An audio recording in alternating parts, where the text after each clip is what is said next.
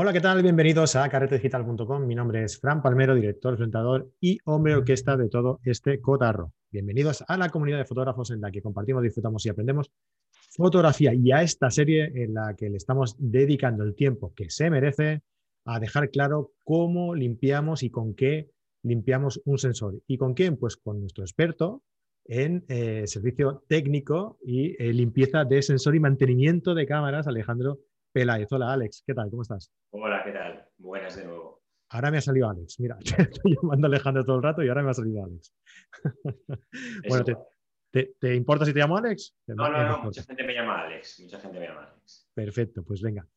Eh, pues oye, encantado de volverte a tener aquí eh, otro día más. Eh, seguimos con la serie esta en la que estamos comentando pues un poco todo lo necesario para limpiar, limpiar bien y saber si tenemos que limpiar o no eh, nuestro sensor y con qué mm. limpiarlo, eh, efectivamente.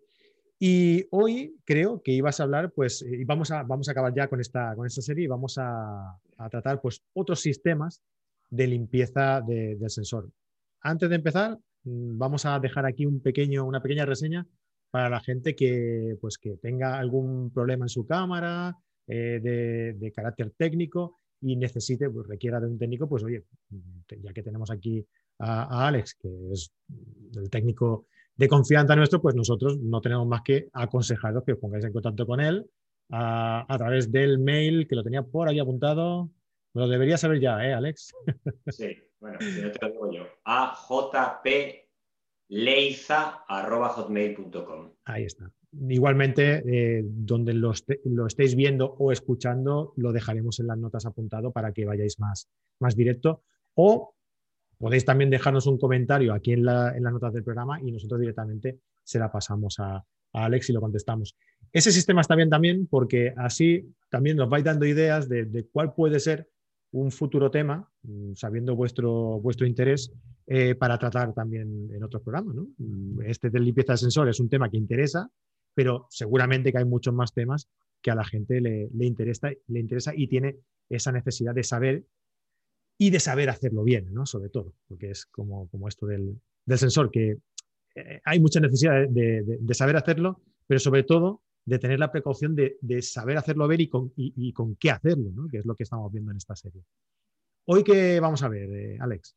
Bueno, pues vamos a ver ya lo poquito que queda de, útiles y sistemas de limpieza. Eh, y básicamente eh, lo más importante es un sistema que se puso de moda hasta hace bien poco, que es el sistema de tamponadores de silicona.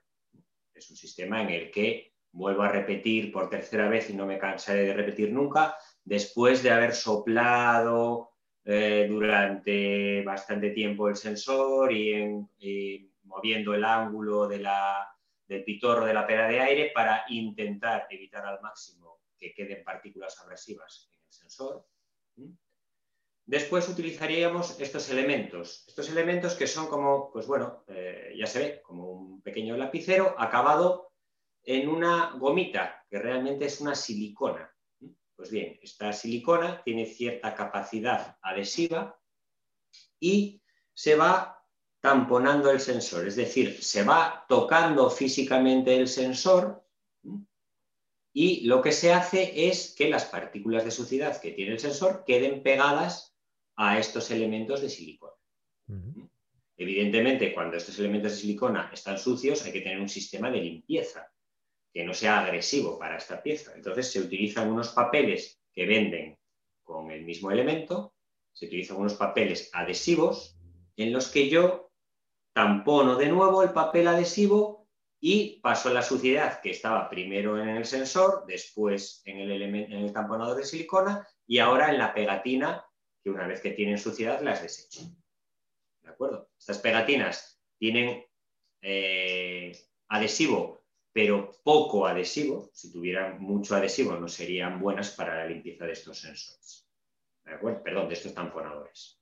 ¿De acuerdo? Entonces, eh, ¿es un sistema bueno el tamponador? Pues sí y no. Quiero decir, viene bien para eh, determinadas zonas que tienen partículas pegadas y que tienen poca cantidad de aceite, para cuñar esas zonas y extraer esos elementos. De hecho, hay tamponadores puntuales también, es decir, que tienen una pequeñita silicona para coger una motita concreta del sensor, con lo cual garantizo que eh, va a ser imposible que lo raye. Quiero decir, muy mala suerte tengo que tener para que al lado de, ese, eh, de, esos 3 milímetros cuadrados de superficie de sensor, yo tengo una partícula agresiva y al tocar con este elemento puntual, yo raye. Estos son los típicos de, bueno, se me ha metido un pelo, estoy eh, trabajando en exteriores, ahora qué hago, cómo lo quito y demás. Vale, pues saco un tamponador puntual, toco ese elemento, los traigo y ya está, he solucionado. Son elementos, pues bueno, prácticos, incluso que aconsejo tener este en concreto puntual en un kit de supervivencia del que hablaremos en otras entregas. Este puntual, Alex, este, este puntual también para, limpiar el pequeño tamponcito que tiene arriba, también utilizaríamos la, pegatina. en todos los tamponadores el sistema de limpieza es el papel adhesivo que vuelve a pegar, que se pega al, extremo del tamponador y que le retira la suciedad que, le, previamente he cogido sobre la superficie del sensor. Tenga el que tenga, hay mil tamaños y mil maneras. Los hay de tamaños pequeños, los hay de tamaños grandes y demás. ¿Qué ventajas tiene este sistema frente a otros? Pues que es fácil acceder a las esquinas, porque si podemos verlos, al tener formas rectangulares y cuadradas, pues es fácil enrasar el tamponador a la esquina del sensor y presionar ligeramente sobre la esquina del sensor. Con lo cual, no me pasaba aquello que me pasaba con el sistema húmedo seco, que acababa dejando suciedad por los bordes y por las esquinas. En este caso no. Pero como todos los sistemas, no hay nada maravilloso. Todo tiene sus pros y sus contras. ¿Y qué contra tiene este? Pues que al principio funciona muy bien, pero después la silicona empieza a degenerar y empieza a dejar marcas de silicona. Es decir, cuando yo tampono, me queda como un rectangulito, como si hubiera cuñado y hubiera dejado un rectangulito de pequeñas partículas de silicona sobre el sensor. Con lo cual al final tengo que humedecerlo para quitar eso, con lo cual es un follón y al final tengo que utilizar tres métodos de limpieza para eh, poder limpiar la superficie del sensor. Pero para limpiezas puntuales y concretas viene muy bien. Determinados elementos que están muy pegados es un sistema bueno para acceder a ellos. ¿Vale? De aquí se deriva algo que se ha puesto muy, muy, muy, muy de moda, muy de moda, que es utilizar celo para limpiar el sensor. Entonces alguien le puede decir, pero ¿cómo se va a utilizar celo? Pero estamos locos, que el, celo es para pegar eh, el papel de regalo, no para... Pues bien, eh, no es mal sistema si se utiliza con cierto criterio. Eh, ¿Cierto criterio cuál es? Lo primero, utilizar un buen aplicador. Es decir, tú te compras celo. ¿Qué celo me compro? Vale, solamente, siento ser marquista, pero el único que ha dado buenos resultados hasta la fecha es el celo de Scotch, de la 3M, que es ese celo que es blanquecino, translúcido, no amarillo como los de otras marcas. Un celo blanquecino de la marca Scotch, fabricado por la firma 3M. Primera cuestión. Segunda cuestión. El celo, aunque sea bueno, tiene caducidad. ¿Y caducidad qué quiere decir? ¿Que ya no pegue? No, caducidad quiere decir que cuando lleva mucho, mucho, mucho tiempo parado, años, eh, ese celo suelta partículas adhesivas cuando lo pegas sobre un elemento tipo cristal o tipo madera o el que sea. Entonces eso, si vas a envolver un regalo, te da igual. Pero si vas a limpiar el sensor, no te da igual. Entonces, aconsejo que los que se atrevan a limpiar el sensor con un sistema de celo, ya he dicho, el, de Scotch de la 3M, que garanticen que lo compran en un sitio que tiene rotación. Porque es un sitio que lleva años parado ese celo, es posible que cuando lo utilices deje partículas adhesivas sobre el sensor. Y entonces ya sí que las has liado, porque esas partículas adhesivas van a tardar nada en atrapar partículas de polvo con lo cual al final es el remedio que la enfermedad. Entonces, aconsejo también tener un elemento de este tipo para utilizar como aplicador de ese celo, es decir, una especie de cuño en el que yo, con el que yo envuelvo ese celo, es decir, pongo la parte adhesiva del celo hacia arriba y la parte no adhesiva hacia abajo, y utilizo este elemento tamponador, pero en vez de con silicona, con celo. He visto por internet que hay gente que utilizaba fixo de doble cara. Es una auténtica barbaridad, porque el fixo de doble cara tiene una fuerza enorme y alguno, cuando la pega en el sensor y después tira del fixo de doble cara, igual se lleva el sensor puesto. Quiero decir, eh, no experimentéis, no probéis con celos, ni con... Hombre, si es para hacer una tesis doctoral o algo así, pues experimentar. Pero si es por limpiar el sensor, no hagáis experimentos. Como dice el refrán, los experimentos con gaseosa. Entonces, solo ha dado resultados aceptables el celo blanco de la 3M que no estuviera caducado. ¿De acuerdo? Eh, como todos los sistemas, mm, al principio funciona muy bien, pero después, incluso estando fresco, llega a ir acumulando pequeñas partículas adhesivas, con lo cual al final hay que quitar esas partículas adhesivas con una limpieza profesional y demás. Pero para las pequeñas limpiezas va muy bien. Y sobre todo, en casos en los que yo no tengo que hundir mucho el elemento en el fondo de la cámara, que es en las cámaras mirrorless que tienen el sensor, el sensor muy alto, muy arriba, que son muy fáciles de limpiar con estos elementos, pues el sistema de celo funciona bastante. ¿De acuerdo? Eh, ya para terminar, voy a hablar de dos cosas que algunos de vosotros seguro que ha visto para limpieza de sensores. Unas son estos paños que se utilizan mucho en arte y en arqueología, son los paños PECPAZ, ¿eh? que son unos paños de un tacto muy suave, muy suave, muy suave y que no rayan absolutamente nada y que tienen cierta capacidad de absorbente. Bueno, pues hay gente que los ha utilizado también una especie de lápiz o de tamponador envolviendo ese elemento y utilizándolo después, recortando un pequeño, una pequeña parte, no utilizando todo el paño, lógicamente, y que los ha eh, utilizado para el sensor. Vale, eh, no van mal, pero eh, tienen el problema en que realizan muy mal desplazamiento sobre la superficie del sensor. Es decir, acordaros cuando hablábamos de los paños de microfibra, los paños de microfibra pueden deslizarse fácilmente en un sentido sobre el sensor o cuando hablábamos del sistema húmedo seco, el seco se desplaza fácilmente en una dirección, sin embargo estos tienen, digamos, un coeficiente de rozamiento bastante alto, con lo cual cuesta desplazarlos. Deberían de utilizarse más como elementos tamponadores que como elementos de desplazamiento. ¿De acuerdo? Pero Mm, es un sistema que existe, hay gente que limpia el sensor con, estos paños, eh, que digo que son, se utilizan especialmente para temas de restauración de obras de arte, cuadros, arqueología y demás. Y por último, y ya para terminar, voy a hablar de elementos de iluminación del sensor. Eh, la mayoría de nosotros, pues para iluminar un sensor en una limpieza rápida eh, dentro del coche, por ejemplo, cuando estamos trabajando fuera, pues utilizamos una lamparita, una lamparita de estas tipo LED. De estas vienen muy bien las que tienen zoom, es decir, las que tienen un ángulo variable en cuanto a lo que ilumino. Eh, vienen muy bien porque son fácilmente orientables. Las puedo orientar para ver las esquinas del sensor o para ver un punto determinado. Y vienen muy bien porque suelen tener una luz muy intensa. Ahora estas nuevas lamparillas que tienen sistema LED, que ya no tienen una bombillita, pues eh, las hay con muchos lúmenes de intensidad, lo cual hace eh, crear mucha calidad de luz.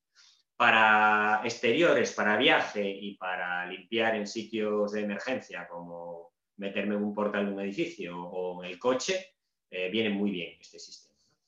Para casa, donde estoy más tranquilo, pues lo ideal sería tener una, una lámpara de sobremesa, también de LED, de estas que tienen una cabeza muy pequeña y que puedo flexionar y orientar sobre, sobre mi cámara. ¿De acuerdo? Eh, esas reminiscencias del pasado de las lámparas de estudio, aquellas de la bombilla que tenían un cabezal grande y demás, no vienen bien porque me sombrean mucho y me estorban. Al tener tanta superficie me estorban, no me dejan ver. ¿De acuerdo? O sea que las nuevas bombillas, los nuevos sistemas LED permiten hacer eso muchísimo más pequeño y orientables con macarrones eh, eh, que permiten flexionar. ¿De acuerdo? Vale. Y por último voy a hablar de un sistema que se popularizó mucho hace unos años, ahora ya se ve menos, pero seguro que muchos de, los que vean este vídeo lo, lo tienen o oyeron hablar de él. Es un sistema de lupa de sensor. A ver si soy capaz de ponerle la tapita a esto.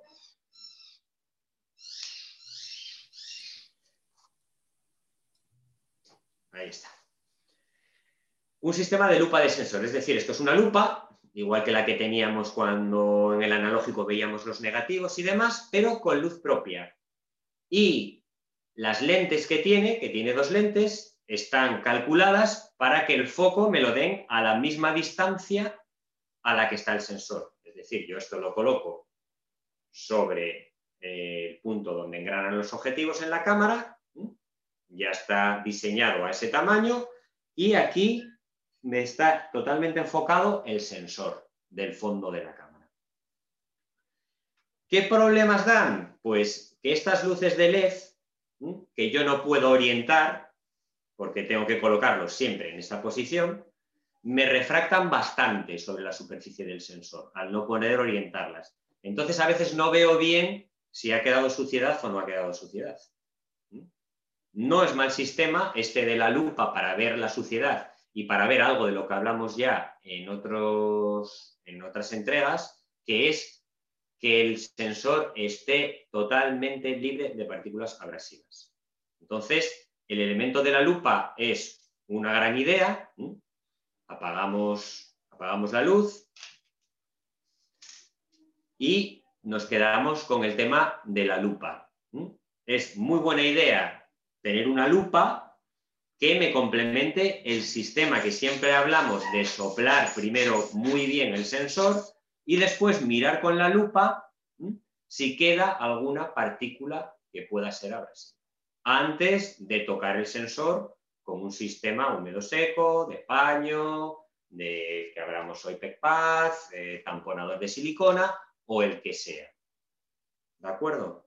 Bueno, yo creo que hemos visto prácticamente todos los elementos, que casi todos los elementos que hay en el mercado para limpieza de sensores.